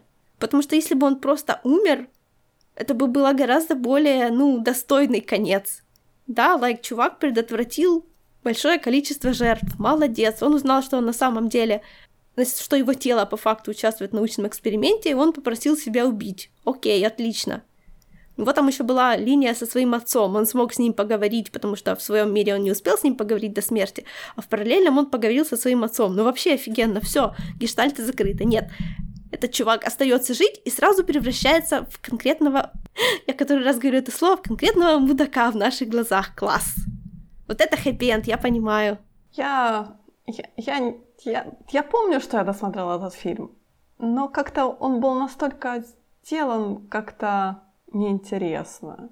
Там даже вот этот твист о том, что, о, ты там, от тебя там ни черта не осталось, и на самом деле там все это там по-другому, и мы тебя врем он как-то, знаешь, так был, типа так, мол, а, ну, пофиг, пофиг, пофиг, возвращайте меня, там мне нужно продолжить свою романтическую любовную линию с вот этой барышней, да-да-да, у меня тут отношения, все, давайте, давайте, давайте, давайте, давайте еще раз. Ты такой, э, а в чем смысл этого фильма, да? Yeah, like, fuck you, dude. То есть вот это меня немного напрягло в этом, знаешь, потому что ой, у нас тут, у нас тут вечная любовь, нам нужно ее продолжить. И ты такой, «Эм, мне казалось, этот фильм немножко... Что может быть романтичнее, когда ты like, с кем-то дружишь долгое время, а потом на самом деле этот чувак погибает, его тело попадает кто-то другой и продолжает делать вид, что он все тот же чувак, хотя вы с ним вообще не знакомы. Охренеть. Вот это, вот это романтика, вообще. Влажные мечты попаданцев. Это знаешь, это, это просто это, это, это такой пиздец. Это реально, вот, не знаю, воняет российским фэнтези про попаданцев, действительно. Да, да, так, такие так и есть, разве нет? Это просто вот классический какой-то такой сюжет. Вот теперь ты сказала, и теперь я не могу развидеть это. Самое клевое в этом фильме был пригород Чикаго. Там такая красивая, такая сеть железных дорог. Я люблю железные дороги. Я тоже люблю железные дороги, но я вообще что-то их не помню в этом фильме. Ну, то есть я помню, что все происходит в поезде, но что-то у меня не отложилось абсолютно все остальное. Что там у тебя еще по списку? Подожди, я закрыла случайно список. А, «12 обезьян». А, да, хорошо. Это фильм Терри Гиллиама, что я узнала с огромным удивлением после того, как его досмотрела. Почему? Не знаю. У меня что-то Терри Гиллиам не ассоциируется с такими фильмами. Это, скажем так, его ранняя работа. Еще я с немалым удивлением узнала, что это по факту ремейк. Представляешь, ремейк да, 95-го года, да, французского черно-белого фильма, который был снят вообще без движения, одними, like, как слайд-шоу, в 69-м году. А еще я хочу тебе сказать, что по этому фильму еще сняли сериал на 4 сезона. Да, я который тоже... Который меня мега расстроил после второго сезона, и я так и не досмотрела третий и четвертый сезон, я просто бросила. Я узнала о существовании сериала, когда пошла искать на MDB, собственно, фильм. Я пошла почитала комментарии к сериалу бесспойлерные, и там много кто пишет, почему никто не смотрел этот офигенный сериал. У этого сериала есть проблема, которая, я говорю, которая начинается после, точнее, в конце второго сезона. Я просто с, огром... с огромнейшим удовольствием смотрела первый сезон, второй сезон, и в конце второго сезона мне обрушили кувалду на голову, и я сказала, вы хотите, чтобы я посмотрела третий, четвертый сезон? Нет. Я вынуждена спросить, я хочу знать, что это за поворот. А, слушай, я не помню уже какой там... А, я помнила какой там поворот. Там, короче, любовная линия, которая была в фильме, которая, естественно, mm-hmm. так как у нас 12 обезьян, он как бы, он как бы э, а ремейк фильма, но при этом он продолжает сюжетную линию фильма. Mm-hmm. То есть он раскрывает все больше и больше. То есть, как бы, э, если в конце 12 обезьян, да, главный герой у нас умирает, взрослый, по крайней мере, главный герой, mm-hmm. спойлер, потому что оригинальный, он как бы тут такая, знаешь, есть легкая рекуссия, да? Если он умер взрослым, то то предотвратили ли они катастрофу? Если там, если там, если там один таймлайн, то если он умер взрослым, то как он потом взрослый, то есть как, как он увидел как... сам себя потом взрослого, да как, да. как он потом отправился в прошлое, если он, короче, да. Да, да, да, да. То есть тут такой, знаешь, момент немного как бы заставляет подумать, но немножко, деле, не, это момент немножко вилами по воде. По-моему, 12 обезьян да. это больше фильм like, приключенческий, чем там кто-то задумывался над этими нюансами, да, ну ну. В сериале получается так, вот эта вся, по сути, любовно-романтическая линия, она ну, остается и развивается, да, это все, то есть у нас больше раскрываются персонажи, они становятся как бы вот эти все их отношения длиннее, длиннее, длиннее то в конце второго сезона там оказывается о том, что у наших главных героев есть дочка, но из-за того, что Мэдлин, не Мэдлин, как-то ее Мэдлин ее звали, да. А, нет, Мэдлин это актриса, Мэдлин Коул, а ее звали Кэтрин. Да, э, короче, этот доктор, да, Кэтрин, она попала в Time Vortex, то их ребенок облучился этими временными, временными, короче, как доктор кто, да, временными всякими фиглями, миглями, и она, короче, стала каким-то эта дочка, которая их родилась, в итоге оказалось, что она главгад, который за ними там гоняется с первого сезона. И я такая, что вы наделали? Окей, я понимаю. Я такая, вау, what the fuck, вот это все происходит. Я не смогла просто, понимаешь? Это до такой степени какой-то такой... Ну, мне просто не понравилось, как они этот момент разрешили. То есть, знаешь, так типа у нас... У нас есть организация, которая нам пытается помешать бла-бла-бла-бла, ее руководство такое-то, такое-то, и в итоге оказывается, эй, это ваша дочка, которая просто стала великим таймлордом. Я так, э, нет, увольте, пожалуйста. Но, ты знаешь, в первых двух сезонах я не хочу сказать, что, может быть, там что-то и было в третьем, четвертом сезоне, я просто не смогла себя заставить посмотреть. Но в первых двух сезонах были интересные там повороты. В сериале есть персонажи, которые не появляются, например, в фильме, то есть, ну, понятное дело, что они, знаешь, как бы наворачивают всякий сюжет на, грубо говоря, на сюжет фильма, то есть они там, знаешь, там всякое такое интересное.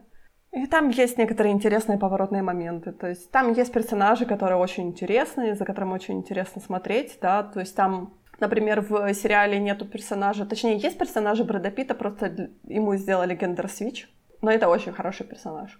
Окей, okay, я, я не против. То есть э, меня это абсолютно как бы... Ну, не то чтобы я сказать, что я была большим фанатом фильма, как бы оригинального «12 обезьян», да, ну, в сериале она была очень гармонично смотрелась, и она очень классно играла по сравнению там с некоторыми другими персонажами. Если тебе интересно, посмотри. Если тебя не пугает то, что я уже спойлер рассказала тебе. Я подумаю, это спойлер был важно, было важно узнать. Вообще мне фильм 95-го года типа понравился, ну типа, потому что он, опять-таки, он больше веселый, чем серьезный. И когда он как бы не... не Веселый это сложно. Он не настолько, он, он не очень серьезно к себе относится, вот типа такого. Когда фильм, ну то есть не, не, не полностью, вот знаешь, с серьезной миной делает плохую игру, то тогда с ним гораздо проще, ну, ему больше прощаешь. Потому что в, в фильме 95 -го года полно таких стандартных, немножко дурашливых Брюса Уиллисовских моментов. Знаешь, у него такое лицо есть, когда он такой «упс», которые делают сразу все юмористическим. Да, там вполне... Короче, фильм немного актуальный, да, потому что там в 2035 году человечество почти, почти все вымерло от ужасного вируса. Поэтому э, персонаж Брюса Уиллиса, он сидит в тюрьме, ему предлагают за э, укорачивание срока отправиться в прошлое и помешать распространению вируса. Отправляют они его в прошлое, попадает он не в тот год, в который надо, чуть-чуть раньше, и а, там его принимают за сумасшедшего и сажают в психушку, где он знакомится с Брэдом Питтом, который ведет себя как... Не, ну он там, он там был прикольный, конечно. Ничего не могу сказать. Как у него глаза в разные стороны смотрели, это очень продавало его персонажа. Хотя вот первая часть была фильма, в принципе, гораздо интереснее, пока не началась эта вот беготня с э, этой компанией злой ТМ. Вот это вообще как-то, по-моему, не, не взлетело. Да, кон- кон- ближе к концу, как бы, если опустить именно концовку, то все, что, грубо говоря, которое кружится вокруг конца, то оно какое-то слишком скучноватое по сравнению. То есть, знаешь, как бы они нагнетали, нагнетали эту интригу, mm-hmm. нагнетали, нагнетали, а потом так, эй, и ты такой, ну почему? Они вышли из своей интриги, приплев при, при, кучу левых персонажей, в которых, которые как бы ответили ну, на все вопросы. Это как-то не очень. Ну да, да. Короче, Коул похищает своего психиатра, которая, собственно, Кэтрин Тира Медлин, и пытается, пытается с ее помощью э, таки проделать свою миссию. У него ничего не получается. Он э, э, возвращается обратно в свое время, говорит, вы меня не туда послали. Я не знаю, это опять-таки вот многие моменты, те, которые у Уиллиса должны быть серьезные, он такой при этом такой дурачок немножко. Вы меня не туда послали, они посылают его обратно уже в нужное время. За это время Мэдлин Кол, э, Кэтрин, простите, успела попытаться порасследовать его дело, написала книжку о людях, которые думают, что они, знаешь, вот эти вот случаи, когда персонажи, не персонажи, когда в реальности люди думают, что они, типа, просыпаются после комы и начинают говорить на немецком, хотя на немецком никогда не говорил, в таком духе, да. Она написала об этом книжку, он возвращается, она начинает понимать, что все это на самом деле правда, и все очень хорошо идет. Потом мы добираемся до части со злой корпорацией, сюжет немножко провисает, хотя там была актриса, которую я знаю и люблю из сериала «Практика». А, я была очень рада ее видеть. Концовка опять хорошая, по-моему потому что там все-таки угу. как бы э, все вопросы на все вопросы ответили и э, сюжетную петлю как бы замкнули, да, то есть мы понимаем, что там хорошая концовка, что все это было не зря, что информация, которую передал ее, была достаточно и, э, собственно, э, распространению вируса помешают. Ну, под вопросом. Ну, почти. Ну, та, скорее всего, помешают, потому что, во всяком случае, они уже знают, кто, кто виноват и кого нужно ловить. То есть, в принципе, все нормально сложилось. То есть, когда досматриваешь, удовлетворение чувствуешь. Такой, а, окей, окей, угу, окей. Если не начинать думать о том, как временная петля работает в этом фильме, вот это не надо. Ну, тут как бы фильм не про... Ну, как бы вот в этом, наверное, проблема с этим фильмом, потому что вроде как он про путешествие во времени, и при этом он не про путешествие во времени, потому yep. что, знаешь, нам говорят о том, что, вот смотрите, путешествие во времени, а потом они говорят, забудьте. Забудьте, это просто был типа двигатель сюжета. Все, забудьте, забудьте, забудьте. Ты такой, но путешествие... Во... Нет, забудьте. У меня немного, знаешь, были, может быть, ожидания побольше от этого фильма, когда я его смотрела. Потому что, опять-таки, ты знаешь, такая, типа, считается как бы классикой. Я даже не знаю, какого жанра Наверное, тоже, да, сайфайного жанра, такой дистопиан, немного сайфай. Но при этом вот он провисает в том плане, что вот именно вот этот именно сайфайный элемент где-то у него посредине фильма он уходит в небытие. Это больше похоже на приключенческий фильм, чем на сайфайный. Поэтому как бы, поэтому как бы я, когда начала смотреть, э, смотреть сериал, то есть там было больше про именно про машину времени, то есть вот mm-hmm. это все про прыжки во времени было очень интересно, а потом вот это замес это такой. Но путешествие во времени, ну, наверное, время так не работает. Но физика. И тебе создатели сериала говорят, нет, все-таки будет. But my spaghetti, знаешь, такой мем есть? Там они, короче, да, не будем. Это мои вьетнамские флешбеки, не будем. Так что, опять-таки, ты знаешь, это один из тех фильмов, который вроде как он считается, что он sci-fi, но на самом деле не sci-fi.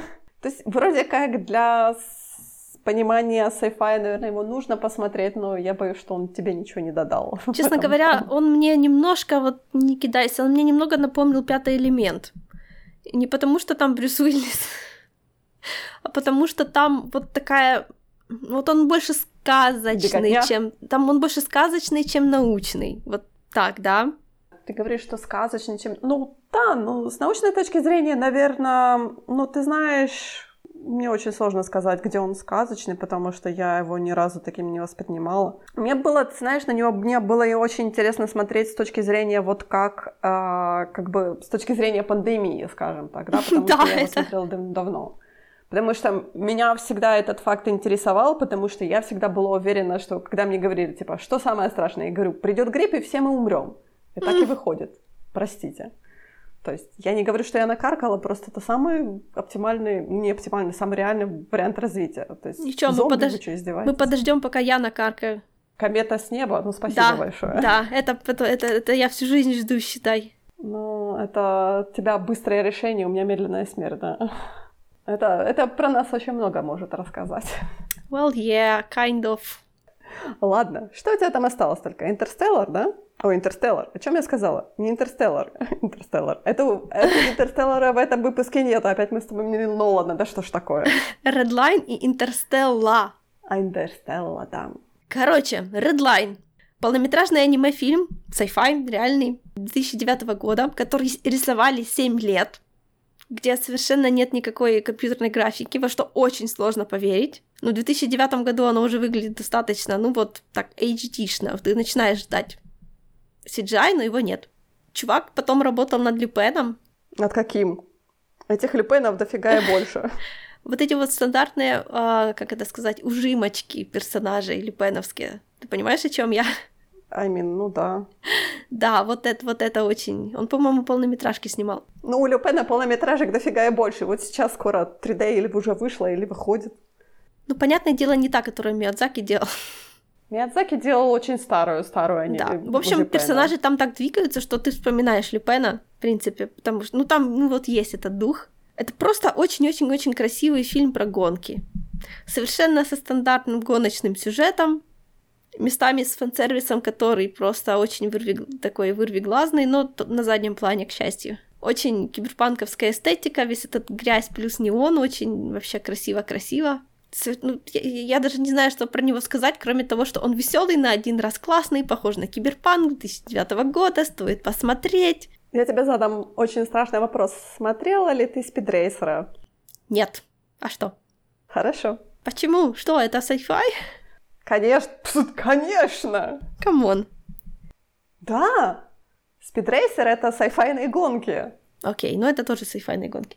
Speed Racer — это на самом деле еще старезный-старезный аниме-сериал, который я в свое время в глубоком-глубоком детстве застала. Я смотрела пару серий, но он еще типа нарисован, знаешь, в стиле, в стиле астробоя. Я на самом деле знаю, о чем ты говоришь, потому что я видела из него кадры, потому что его, ну, его странно не знать если ты в этом дерьме варишься достаточно долго.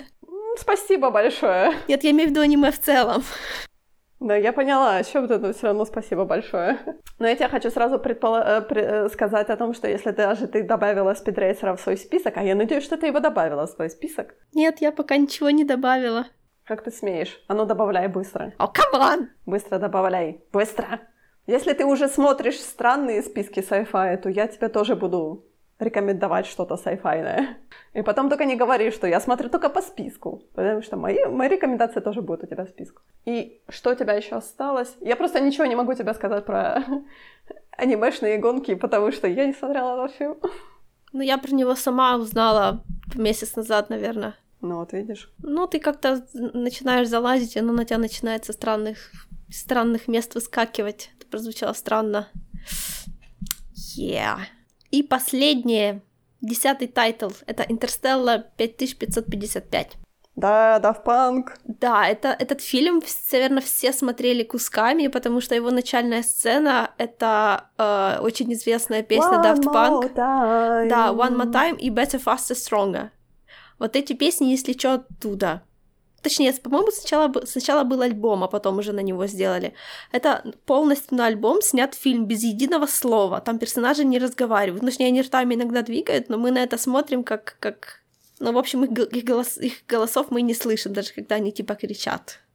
При своей большой любви к Daft Punk я, по-моему, посмотрела этот фильм всего один раз, и я, честно говоря, была так я вообще-то не люблю такого рода фильмы, знаешь, когда на альбом снимается полнометражный фильм, то есть я знаю, очень многие э, артисты любят такое дело делать, но тут просто, по сути, Daft Punk, э, как бы это подарок Daft Punk от э, Мацумото, да? Мгм. То есть он им предложил, они сказали, ну, как бы мы тебя любим, ты нас любишь, почему бы не сделать такую коллаборацию? И он такой говорит, а, окей, это просто вот именно такой дар, дар своим любимым артистам. Но для меня я просто очень плохо воспринимаю именно клипы, потому что для меня должна быть либо музыка, либо видеоряд. Ну, это странная вещь. Я его пересмотрела сейчас, преду- ну, до этого я его смотрела, наверное, уже лет 15 назад, может и больше. Мгм. И когда я его смотрела сейчас, я поняла, что мне, like, три мужских персонажа смешались в один. То есть я думала, он тут один, а их оказалось трое таких.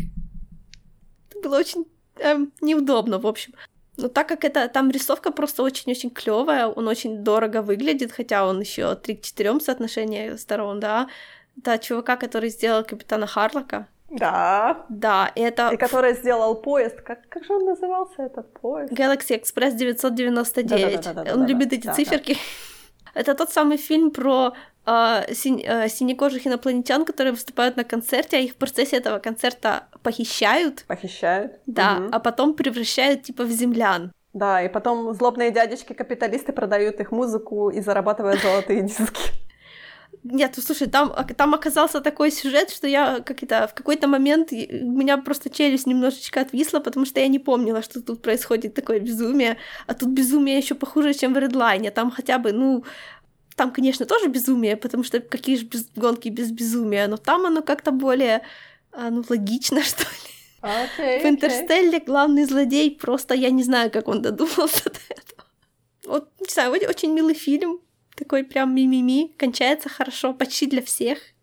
А еще он, по-моему, какой-то короткий. То есть он типа 50 минут идет или что-то Да, там такое. альбом не очень или длинный даже на 40. самом деле. А так как этот как бы фильм привязан к песням, песням на альбоме, то по сути он как по длине Мгм. одного альбома. Да, альбома Daft Punk. Вообще, короче, пересмотреть было очень приятно. Может, это еще под настроение надо попасть, но он такой, знаешь, вот просто 50 минут повайбить под сюжетец. Да, но ты знаешь, я бы лучше просто бы включила альбом Daft Punk и повайбила без... Ну, я не знаю, это чисто мое. Это чисто мое мнение. То есть я так не могу. У меня такое ощущение, что Мацумото этот альбом просто послушал 500 раз и, и просто ему придумался Да, такой да, да, сюжет да, под да. это все. Ну, то есть я говорю, это просто было такой, знаешь, love letter, который... Очень редко кто знает о том, что есть полнометражный фильм. Все знают о вот этих двух, э, как бы, песнях, да, которые были вырезки из этого фильма. Но очень редко кто знает, что действительно есть целый полнометражный фильм, который вот к этому альбому идет. Почему-то, я не знаю, то ли его, то ли его, по-моему, не пустили в больш... на большие экраны. То есть это, знаешь, такой, он больше как э, такая, знаешь, тихая, тихая версия. Все говорят, а вы знаете, что есть правда? И потом все смотрят такие, ну, что-то как-то, ну да, ну да, ну да. Ну, мы вас предупреждали. Честно говоря, я не представляю, чтобы его показывали в кинотеатре. Потом я представила, как бы его показывали на музыкальных каналах, и это тоже странно, потому что это все не, не должно прерываться. Ну, ты знаешь, такой это, это очень специфический жанр, потому что у меня всегда немного вызывает удивление, когда, знаешь, музыкальным артистам делают экранизацию их альбомов. То есть, когда есть, есть, например, хорошая экранизация, да, то есть я вот мне пару лет назад порекомендовали тоже какая-то была экранизация альбома, по-моему, Nightwish, я не готова точно сказать. И там даже был сюжет, они разговаривали, то есть там, знаешь, именно каждая песня была каким-то новым сюжетом. Ну, оно как бы шло в едином сюжетном мотиве, но вот что-то, знаешь, такое был именно какое-то такое смешение разных сюжетных сюжетицев, скажем так. И это было интересно посмотреть, но то, чтобы оно было очень интересно, я не могу сказать. Может, из-за того, что как бы такая моя проблема в том, что, знаешь, как бы, давайте, может быть, у нас будет музыка для фильмов, да, а может быть, у нас будет музыка, которую мы можем там послушать в наушниках и повайбить под нее там под какие-то свои сюжеты, да, а не просто нам будут навязывать какие-то сюжеты под эту музыку. Это, это очень странный такой, знаешь, немного жанр как бы музыкальных фильмов, что ли. И даже я не знаю, как этот жанр правильно описать. Экранизация музыки. Я, ну, некоторые песни, например, блин, Bon Have a... Bon Jovi It's My Life и Have a Nice Day, Это, ну, у меня эти клипы сильно ассоциируются с песнями. Когда под них пытаешься, типа, когда вайбишь, пытаешься придумать что-то свое, но все все равно получается с наклоном в то, что было в клипе. Не знаю, может, это просто должна, типа, энергия нравиться. Наверное, да. Вот э, просто, вот если возвращаться к тому же Punk, я считаю, что их саундтрек к Трону — это просто самое то мега-мега-мега, которое, наверное, мало кто может переплюнуть. Просто потому что он сел идеально в этот фильм. Но все равно у меня саундтрек к Трону не ассоциируется, наверное, полностью с этим фильмом. То есть даже когда я его слушаю, а он у меня вот уже, наверное, лет 10, он у меня постоянно в моем плейлисте, то у меня не возникает ассоциации именно с этим фильмом. То есть мне нравится эта музыка как музыка, но при этом, когда она в фильме, она добавляет просто 200 очков к этому фильму. Ну просто в фильме они же там еще, наверное, разговаривали помимо этой музыки. Не, ну конечно, даже все-таки ну, музыка да, это как к бы... фильму, скажем так, это оригинал э, саундтрек, то есть это не просто так. Оно все равно немного не так работает, как если у тебя просто Большой визуал клип. под песню без всяких, да, без всяких дополнительных слов. Да, да, да. Ну я говорю, это такой, это очень специфический жанр, как бы так скажем. Это сделано для фанатов, для фанатов фанатами. Угу. Просто тут фанат как бы такой, он довольно-таки с громким именем, и он может это сделать. Но реально это очень-очень специфический жанр. Это очень смешно. Почему? Потому что ты вспомнила про космический крейсер Ямато. Он, он его тоже делал, да. Он делал старую версию, и буквально, по-моему, в 2013 году вышла, если я не ошибаюсь, такая более 3D-шная версия, то есть именно современная версия, которая мне очень понравилась. Я так, вау! Но я пыталась посмотреть старые версии, и я уже что-то как-то не могу ассоциироваться с тем старым стилем. Ну, довольно-таки специфический у Муцумото, да, mm-hmm. стиль. Хотя я поезд, я поезд, я помню, я поезд этот весь досматривала до дыр, но уже вот космический крейсер, похоже, я не смогу досмотреть, потому что уже время прошло, и ты так, ну это классный сюжет, и ты такой, ну да. Я I'm stick to полнометражка, скажем так. Потому что там как бы крутой главный герой, и ты такой, yes, хорошо, он пират, отлично, он космический пират, вообще круто. У него хм. прикольный космический корабль, которым управляют мертвецы, и ты такой, э, хорошо, все еще круто. До мертвецов мне было неинтересно. Окей. Okay. Я, кстати, всех пытаюсь подсадить на этот фильм. Я говорю, что м-м, полнометражка. Все такие, ну-ну-ну-ну. Я говорю, космический пират. У него там классный корабль. Но на самом деле «Мертвецы» — это такой, наверное, сюжетный твист должен быть. Так что я тебе проспойлерила его. I'm sorry. Блин, ну ты как всегда. Ну, я ж не думала, что ты заинтересуешься. Вот да, действительно, без, без мертвецов как-то не, не... Вот видишь, это мой, моя месть за His Dark Materials. Ну и что? И что у тебя осталось? А больше у тебя ничего не осталось. Да, это все. Ты обнулилась. У тебя обнулился список сайфая просмотренного. И теперь у тебя есть целый год, чтобы набрать новый список. Ну, мы не будем ждать целый год, не переживай. Нет, я, я прибегу, потрясаю кулаком в адрес Ридли Скотта достаточно скоро. О, боже мой. Мне надо, мне надо будет подготовить какой-то контраргумент, но я даже не знаю, какой мне сериал выбрать, чтобы готовить какой-то контраргумент. Подожди, а почему... А почему контраргумент должен быть из другого источника? Мы не должны идти параллельно, мы должны идти перпендикулярно. Я должна чем-то тебя э. заинтересовать другим, чтобы а, перебить тебя хм. с комину твою. Но я выберу. Я выберу, что посмотреть. Не переживай. Затем я предлагаю данный спецвыпуск закончить. Соберемся мы ли через месяц на продолжение сайфайного выпуска, который будет называться «Мэй смотрит сайфай»?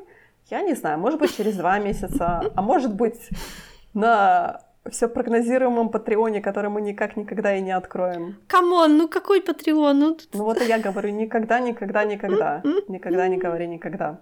Так что посмотрим. Кстати, о чем мы будем говорить в следующий раз? Кто мне скажет? Это Новый хороший год. вопрос. Новый год, э, чистые планы. Пока еще у нас ничего в планах нету. Перед нами чистый лист. Так что я ничего не обещаю, ты тоже ничего не обещаешь. Поэтому в следующем выпуске сюрприз. Просто потому, что мы еще ничего не придумали. Ну а за сим я предлагаю прощаться, правда? Угу. Говорим пока. Пока.